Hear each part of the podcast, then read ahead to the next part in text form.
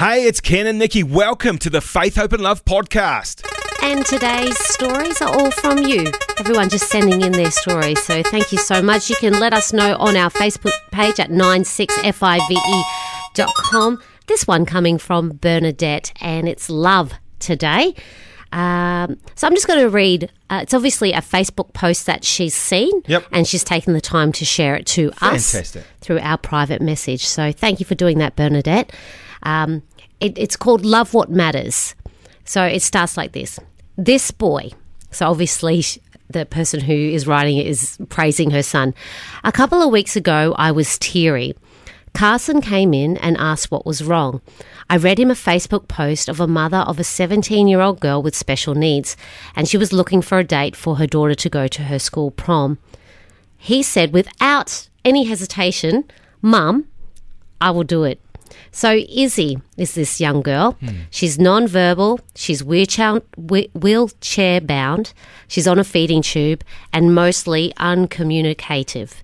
However, there were a few times when her eyes met Carson's and she lit up she lit up like the 4th of July.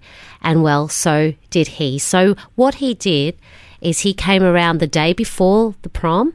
He decorated her room and put up balloons and signs about her prom and just saying congratulations. Come on. Um, he got himself into his suit. He met her while she was in her her dress. Yep.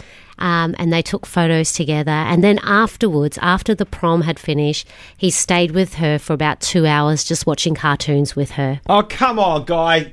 How You sweet rock. is that? You rock, man. Uh, just 17 years old and already understanding, you know, there's more to life than just yourself. You're, Yeah. you're actually here for a purpose to bring joy into other people's lives. Now, he didn't know her, didn't know her at all, came across a Facebook page, or a post. yeah. Uh, not even that. It's like stepping out and saying, I'll do it, and then trying to make it actually happen. There would have been so many things that he had to do to get through those hoops. But imagine being uh, Izzy on the other end of it, seeing that she had value and worth. And also the mother who put out the post that said, please, somebody take my daughter to prom because she deserves it too. She deserves her moment, her special moment. And she absolutely got that. But when it comes down to it, he was just being kind Absolutely. to a stranger. So good. And I'm reminded of what the good book says in Hebrews 13 2. Do not forget to be kind to strangers, for by doing so, some people have embraced angels without knowing it.